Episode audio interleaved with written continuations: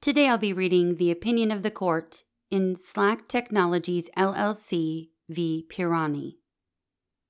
Justice Gorsuch delivered the opinion for a unanimous court. This case concerns the meaning of one provision of the federal securities laws. For many years, lower federal courts have held that liability under Section 11 of the Securities Act of 1933 attaches only when a buyer can trace the shares he has purchased to a false or misleading registration statement.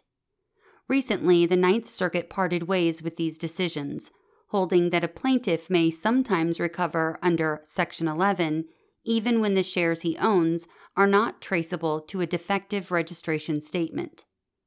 The question we face is which of these approaches best conforms to the statute's terms. Part 1 Together, the Securities Act of 1933 and the Securities Exchange Act of 1934 form the backbone of American securities law. The first is narrower and focused primarily on the regulation of new offerings. Generally speaking, the 1933 Act requires a company to register the securities it intends to offer to the public with the Securities and Exchange Commission, SEC. As part of that process, a company must prepare a registration statement that includes detailed information about the firm's business and financial health, so prospective buyers may fairly assess whether to invest the law imposes strict liability on issuing companies when their registration statements contain material misstatements or misleading omissions. The 1934 Act sweeps more broadly. Among other things, it requires publicly traded companies to provide ongoing disclosures and regulates trading on secondary markets. This law's main liability provision sweeps more broadly, too it allows suits in connection with the purchase or sale of any security, whether registered or not. But to prevail under this provision, a plaintiff must prove that any material misleading statement or omission was made with scienter, i.e., with intent to deceive, manipulate, or defraud. This case arises from a public offering governed by the 1933 Act. Typically, when a company goes public, it issues new shares pursuant to a registration statement.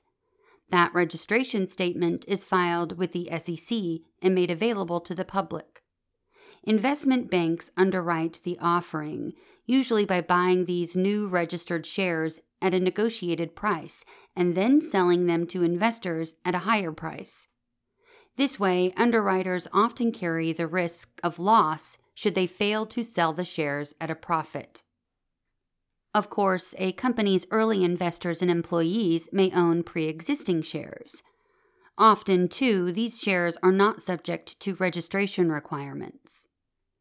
To prevent the stock price from falling once public trading begins, underwriters may require insiders to consent to a lockup agreement, a commitment to hold their unregistered shares for a period of time before selling them on the new public market.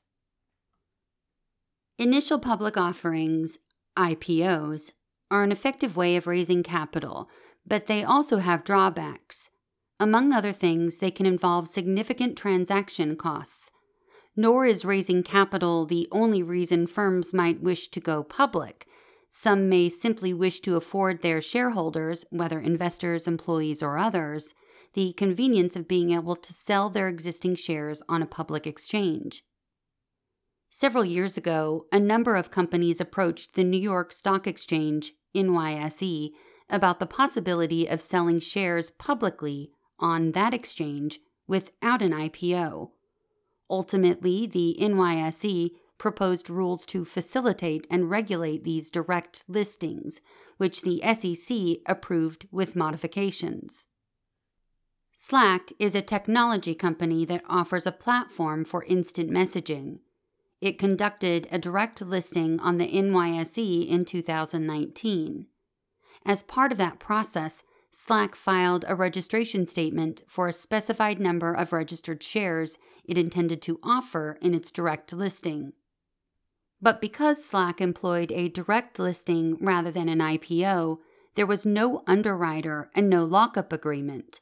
Accordingly, holders of pre existing unregistered shares were free to sell them to the public right away. All told, Slack's direct listing offered for purchase 118 million registered shares and 165 million unregistered shares. Fiyyaz Pirani bought 30,000 Slack shares on the day Slack went public he bought 220,000 additional shares over the next few months. When the stock price later dropped, Mr. Pirani filed a class action lawsuit against Slack. In that suit, he alleged that Slack had violated Sections 11 and 12 of the 1933 Act by filing a materially misleading registration statement. Slack moved to dismiss the complaint for failure to state a claim. Sections 11 and 12, Slack argued, authorize suit only for those who hold shares issued pursuant to a false or misleading registration statement. And this feature of the law, the company said, was dispositive in this case because Mr. Pirani had not alleged that he purchased shares traceable to the allegedly misleading registration statement. For all anyone could tell, he may have purchased unregistered shares unconnected to the registration statement and its representations about the firm's business and financial health. Of course, Slack would go on to acknowledge that the 1934 Act allows investors to recover for fraud in the sale of unregistered shares upon proof of scienter. But the company emphasized Mr. Pirani had not sought to sue under that law. Ultimately, the district court denied the motion to dismiss, but certified its ruling for interlocutory appeal. The Ninth Circuit accepted the appeal, and a divided panel affirmed. In dissent, Judge Miller argued that Sections 11 and 12 of the 1933 Act require a plaintiff to plead and prove that he purchased securities registered under a materially misleading registration statement something Mr. Pirani had not done. Judge Miller pointed out that a long line of lower court cases have interpreted Section 11 as applying only to shares purchased pursuant to a registration statement. Because the Ninth Circuit's decision created a split of authority in the courts of appeals about Section 11's scope, we granted certiorari. Part 2 we begin with the relevant language of Section 11A of the 1933 Act. It provides in case any part of the registration statement, when such part became effective, contained an untrue statement of a material fact, or omitted to state a material fact required to be stated therein, or necessary to make the statements therein not misleading, any person acquiring such security, unless it is proved that at the time of such acquisition he knew of such untruth or omission, may either at law or in equity, in any court of competent jurisdiction, sue certain enumerated parties. The statute authorizes an individual to sue for a material misstatement or omission in a registration statement when he has acquired such security. The question we face is what this means. Does the term such security refer to a security issued pursuant to the allegedly misleading registration statement?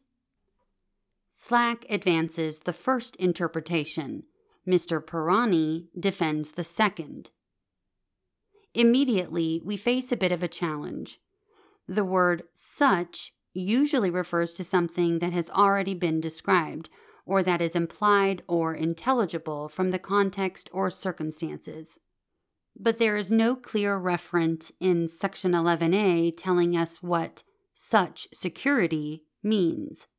As a result, we must ascertain the state's critical referent from the context or circumstances. As it turns out, context provides several clues. For one thing, the statute imposes liability for false statements or misleading omissions in the registration statement, not just a registration statement or any registration statement. The statute uses the definite article to reference the particular registration statement alleged to be misleading, and in this way seems to suggest the plaintiff must acquire such security under that document's terms. For another thing, the statute repeatedly uses the word such to narrow the law's focus. The statute directs us to such part of the registration statement that contains a misstatement or misleading omission. It speaks of such acquisition when a person has acquired securities pursuant to the registration statement, and it points to such untruth or omission found in the registration statement. Each time, the law trains our view on particular things or statements, all of which suggests that when it comes to such security, the law speaks to a security registered under the particular registration statement alleged to contain a falsehood or misleading omission. Other provisions in the 1933 Act follow suit. Under Section 5, for example, unless a registration statement is in effect as to a security, it is unlawful to sell such security. Here, the term such security clearly refers to shares subject to registration. Meanwhile, Section 6 provides that a registration statement shall be deemed effective only as to the securities specified therein as proposed to be offered. It's an instruction that would seem hard to square with Mr. Pirani's broader reading of Section 11A. After all, adopting that reading would give the registration statement effect in the sense of creating liability for securities that are not specified in the registration statement as proposed to be offered. Beyond these clues lies still another. Section 11E caps damages against an underwriter in a Section 11 suit to the total price at which the securities underwritten by him and distributed to the public were offered to the public. This provision thus ties the maximum available recovery to the value of the registered shares alone. It's another feature that makes little sense on Mr. Pirani's account, for if Section 11A liability extended beyond registered shares, presumably available damages would too. Collectively, these contextual clues persuade us that Slack's reading of the law is the better one, nor is anything we say here particularly novel. For while direct listings are new, the question how far Section 11A liability extends is not. More than half a century ago, Judge Friendly addressed the question in an opinion for the Second Circuit in Barnes v. Osofsky and concluded that the narrower reading we adopt today is the more natural one. Since Barnes, every court of appeals to consider the issue has reached the same conclusion. To bring a claim under Section 11, the securities held by the plaintiff must be traceable to the particular registration statement alleged to be false or misleading. Until this decision, even the Ninth Circuit seemed to take the same view. Resisting this conclusion, Mr. Pirani argues that we should read the phrase such security to include not only securities traceable to a defective registration statement. We should also read the phrase to include other securities that bear some sort of minimal relationship to a defective registration statement, and, he argues, a reading like that would allow his case to proceed because, but for the existence of Slack's registration statement for the registered shares, its unregistered shares would not have been eligible for sale to the public. Beyond assuring us that the rule he proposes would save his case, however, Mr. Pirani does not offer much more. He does not explain what the limits of his rule would be, how he might derive them from Section 11, or how any of this can be squared with the various contextual clues we have encountered suggesting that liability runs with registered shares alone. Perhaps the closest Mr. Pirani comes to answering these questions comes when he directs us to Section 5. If Congress wanted liability under Section 11A to attach only to securities issued pursuant to a particular registration statement, he observes, it could have simply borrowed similar language from Section 5. That provision, he stresses, speaks of any security with respect to which a registration statement has been filed. But even taken on its own terms, this argument does not prove much. If Mr. Pirani's example shows that Congress could have written Section 11A to explain more clearly that liability attaches only to securities issued pursuant to a particular registration statement, it also shows that Congress could have written Section 11A to explain more clearly that liability attaches to any security or any security bearing some specified relationship to a registration statement. That Congress could have been clearer, no one disputes, but none of this proves it adopted anything like the rule Mr. Pirani proposes. Finally, Mr. Pirani argues from policy and purpose.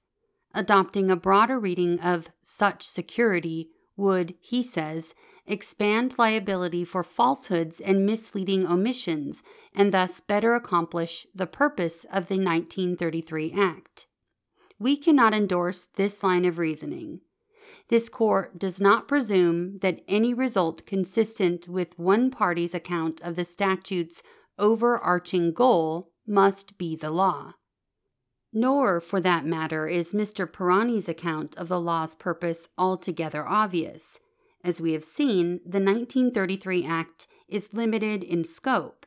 Its main liability provision imposes strict liability on issuers for material falsehoods or misleading omissions in the registration statement. Meanwhile, the 1934 Act requires ongoing disclosures for publicly traded companies, and its main liability provision allows suits involving any sale of a security, but only on proof of scienter.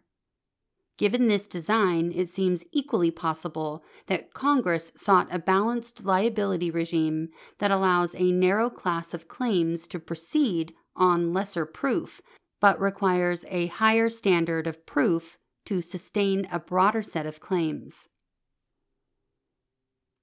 Part 3 Naturally, Congress remains free to revise the securities laws at any time, whether to address the rise of direct listings or any other development. Our only function lies in discerning and applying the law as we find it.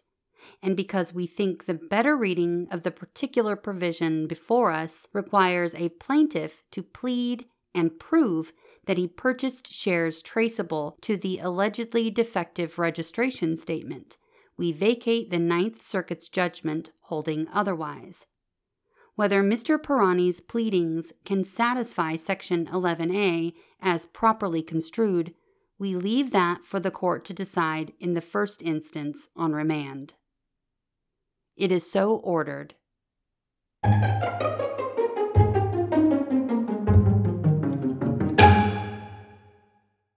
We've come to the end of this opinion. Until next time, thanks for listening to What SCOTUS Wrote Us.